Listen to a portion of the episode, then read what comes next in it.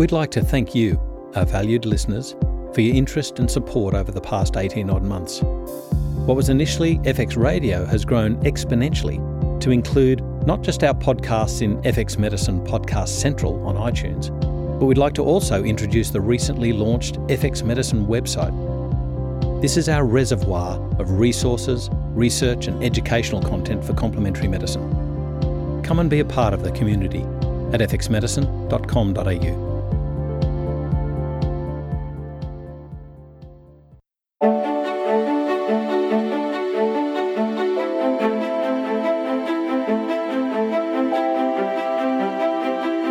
This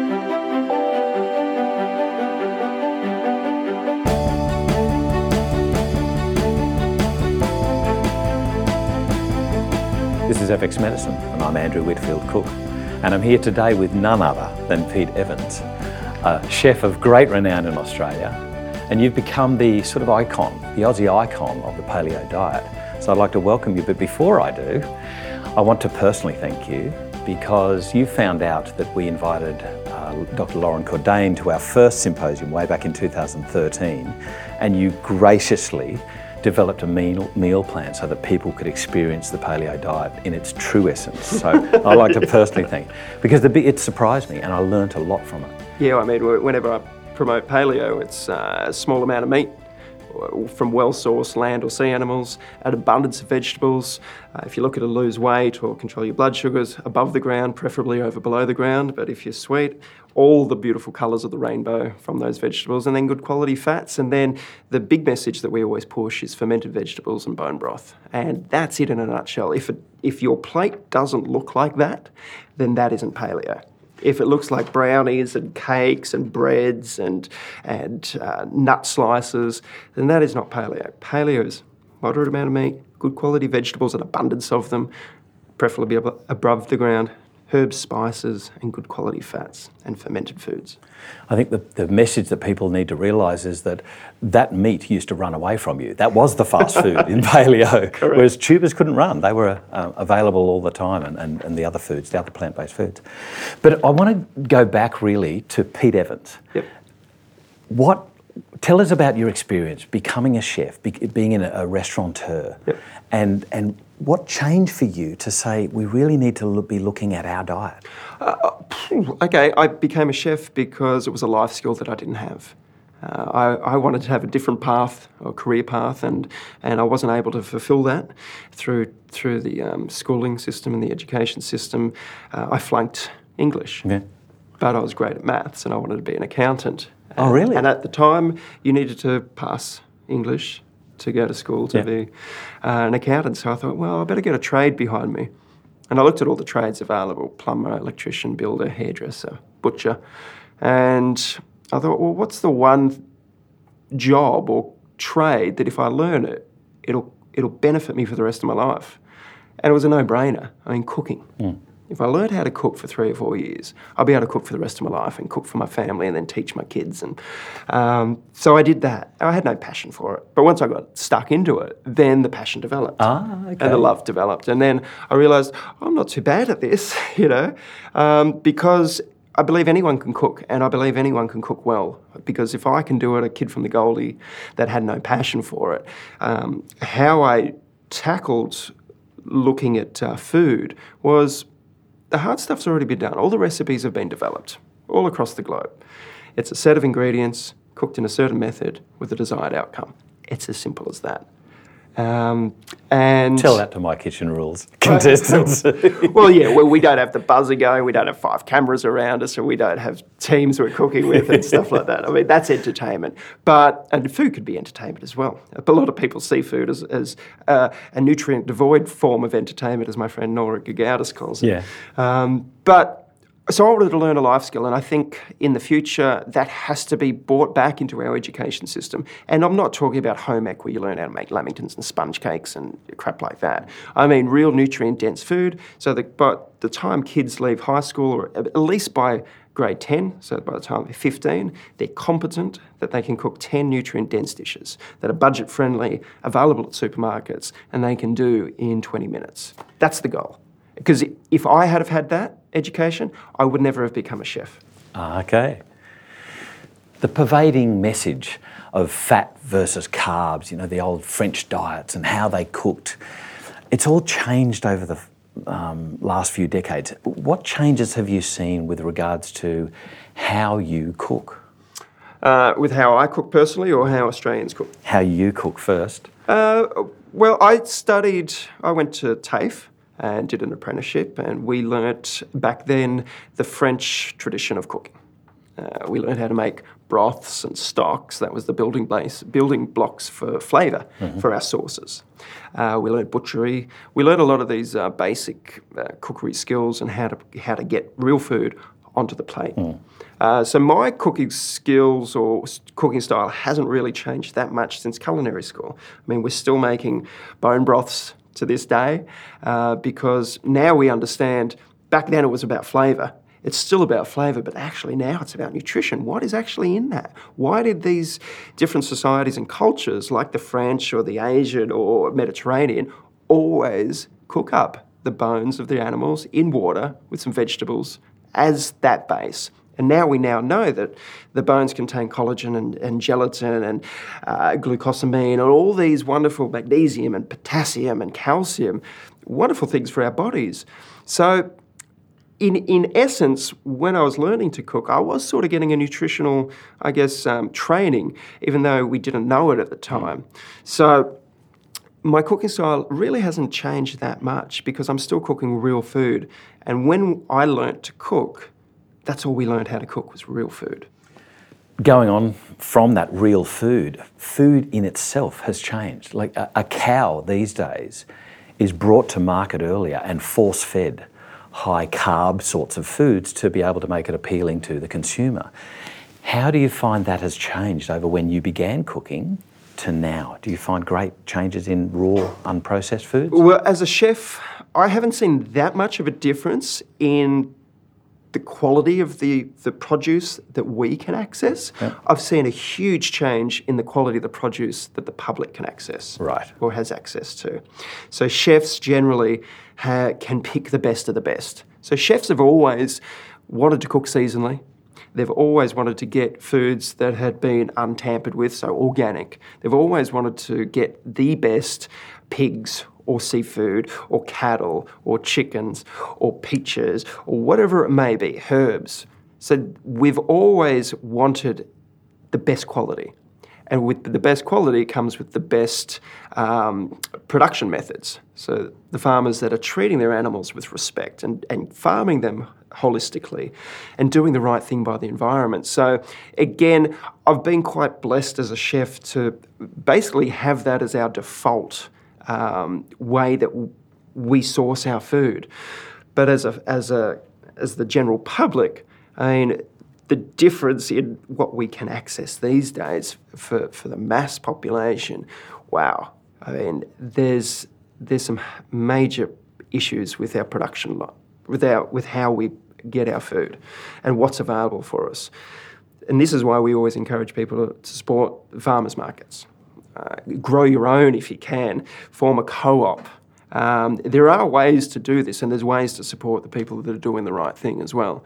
Um, Will this ever take hold for the mass population? Probably not. I think there'll always be people that have no interest in health or think that uh, it doesn't affect them, the food that they eat or the choices that they make. And we're here for a short time, let's have fun.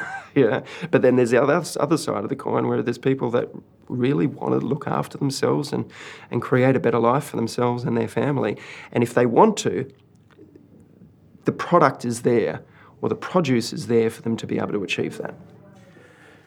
You're a big fan of the paleo diet. Correct. I really think most people get it wrong. Why? Why do they concentrate on meat as being the paleo thing because it's a caveman? What's the key message that's being lost? Well, I think that when we talk about paleo, as I defined it earlier, moderate amount of meat or small amount of meat with loads of vegetables, good quality fats, fermented foods, and bone broth. I mean, it's as simple as that. So, have I ever, in any publication that's been put out by the media of what the paleo diet is, not one journalist has ever defined it as I have just there.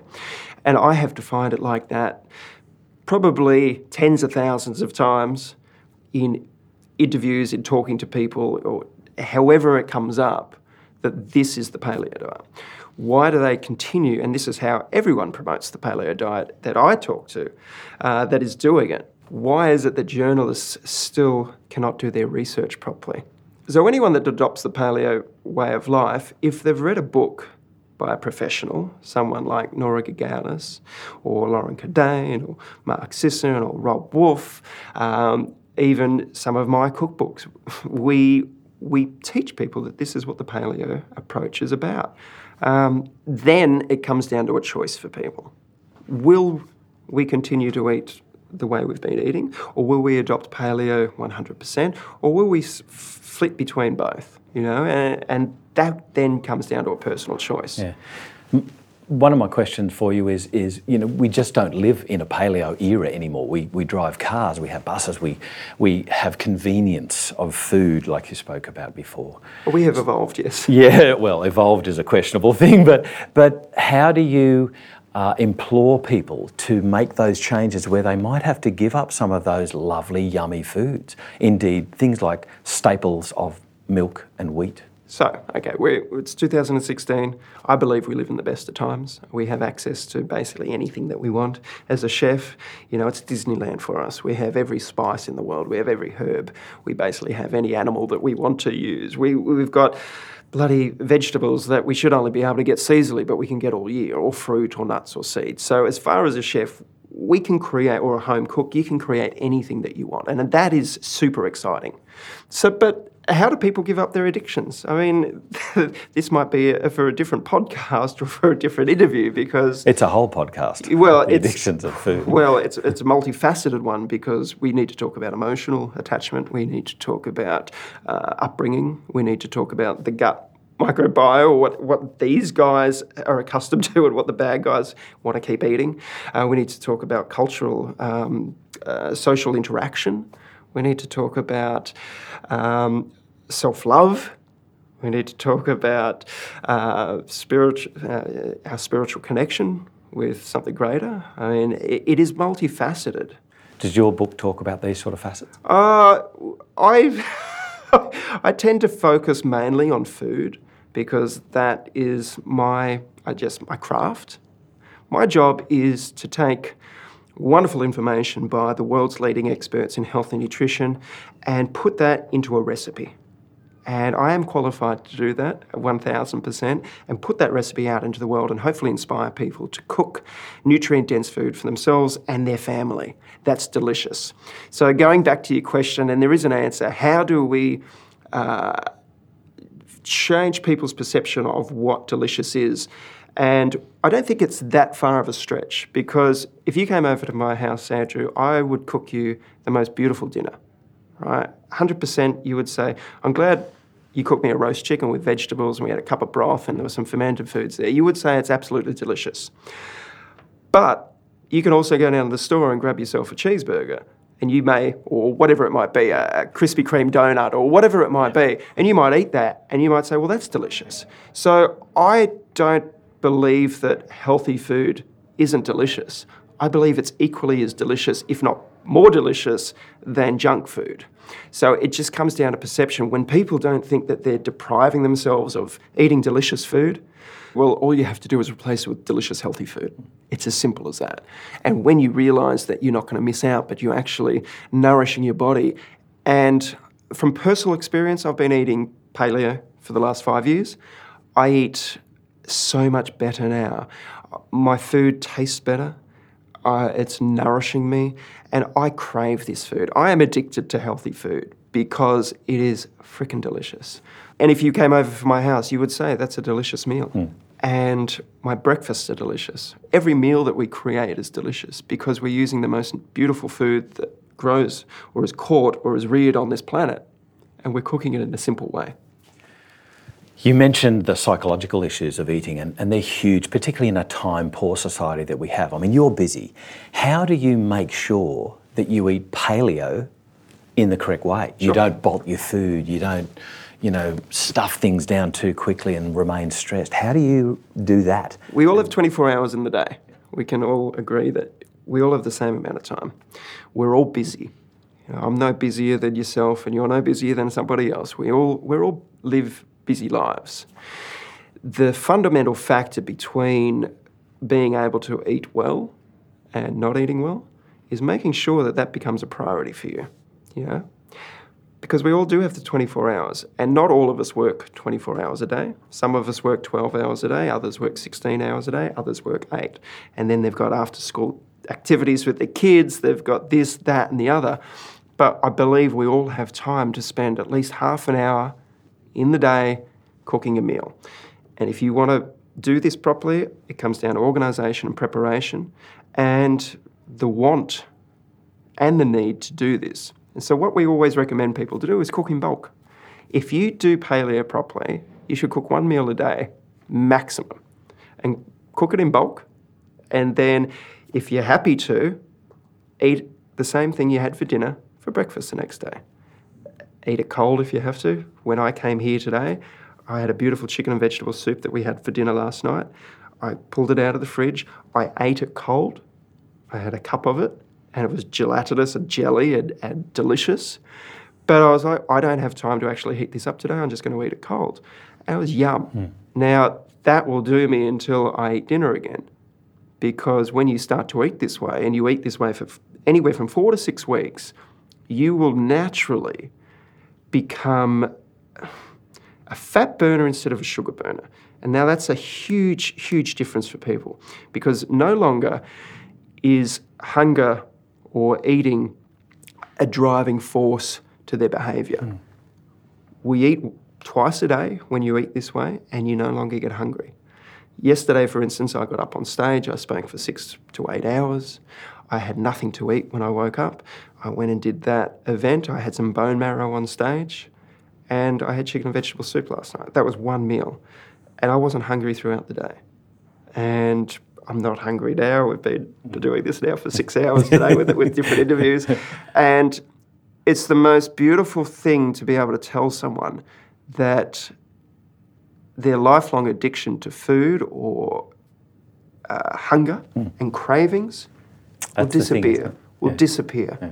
If they do this 100% for a period of time, and usually it only takes four to six weeks. So that's what I was going to ask you now: is that those people that have read your book, uh, our major cravings, if you like, our ma- major food addictions would be wheat, sugar, um, coffee, and alcohol in and Australia. Dairy. And dairy, you're right. Five. our five addictions. So when people leave those behind, they read your book, they embrace your recipes, they take on that paleo lifestyle, including rest, exercise. Tell me what sort of messages you've got from the people that have read your book. Uh, well, we did a seminar yesterday for 500 people, and all I got was thank you. You've changed our lives, all my life. And I go, Well, you actually changed it. I had no part to play.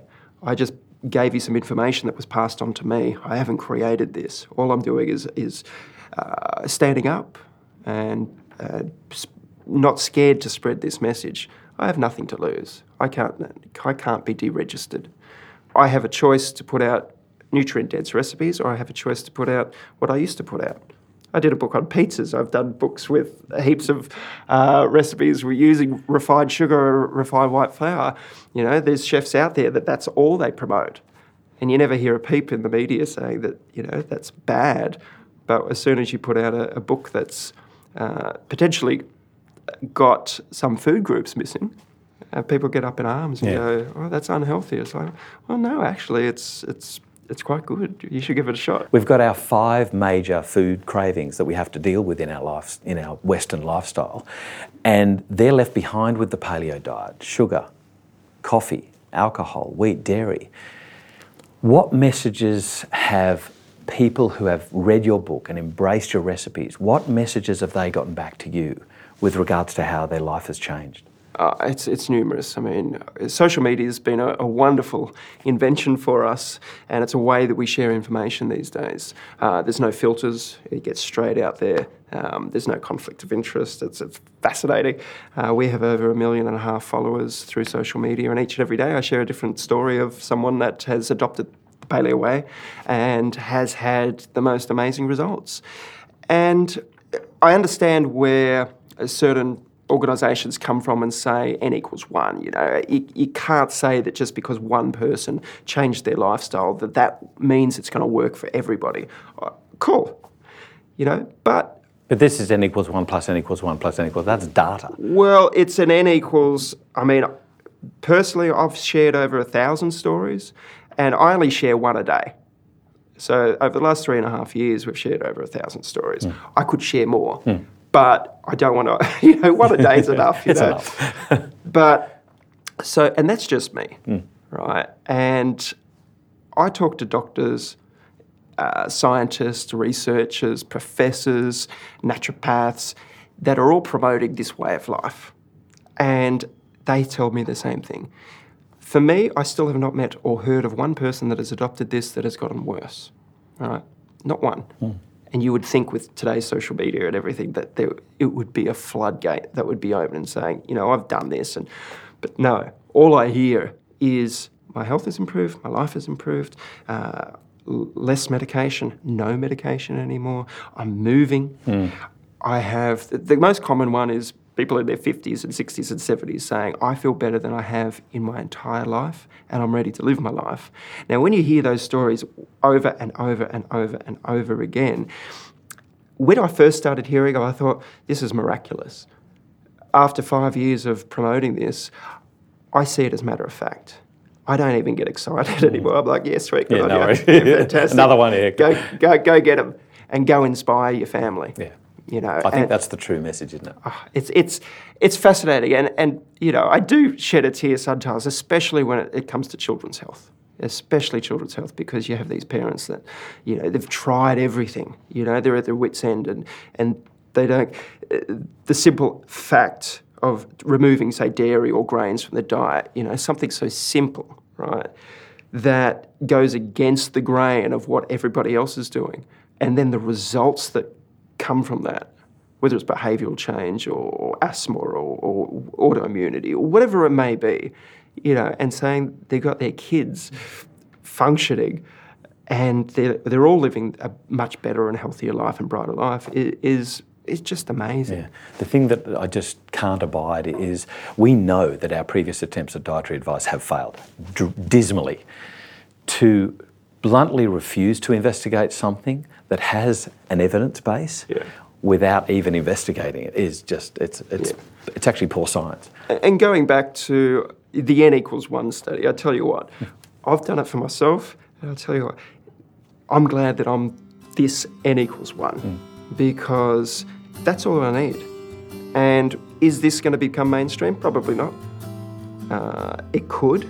It depends. I think it could go either way. Yeah. But I definitely think if anyone wants to improve their life, then this is a bloody good place to start.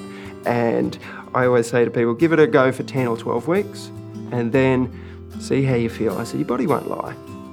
There might be some tweaking you need with uh, bioscreening and certain uh, integrative uh, doctors that you uh, may need some help with as well.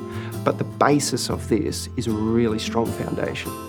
Pete Evans, I can't thank you enough for sharing your experiences with the paleo diet. It's been a pleasure. Thanks so much. Small amount of meat, loads of vegetables, good quality fats, fermented foods, and bone broth. Happy days. This is FX Medicine, and I'm Andrew Whitfield Cook.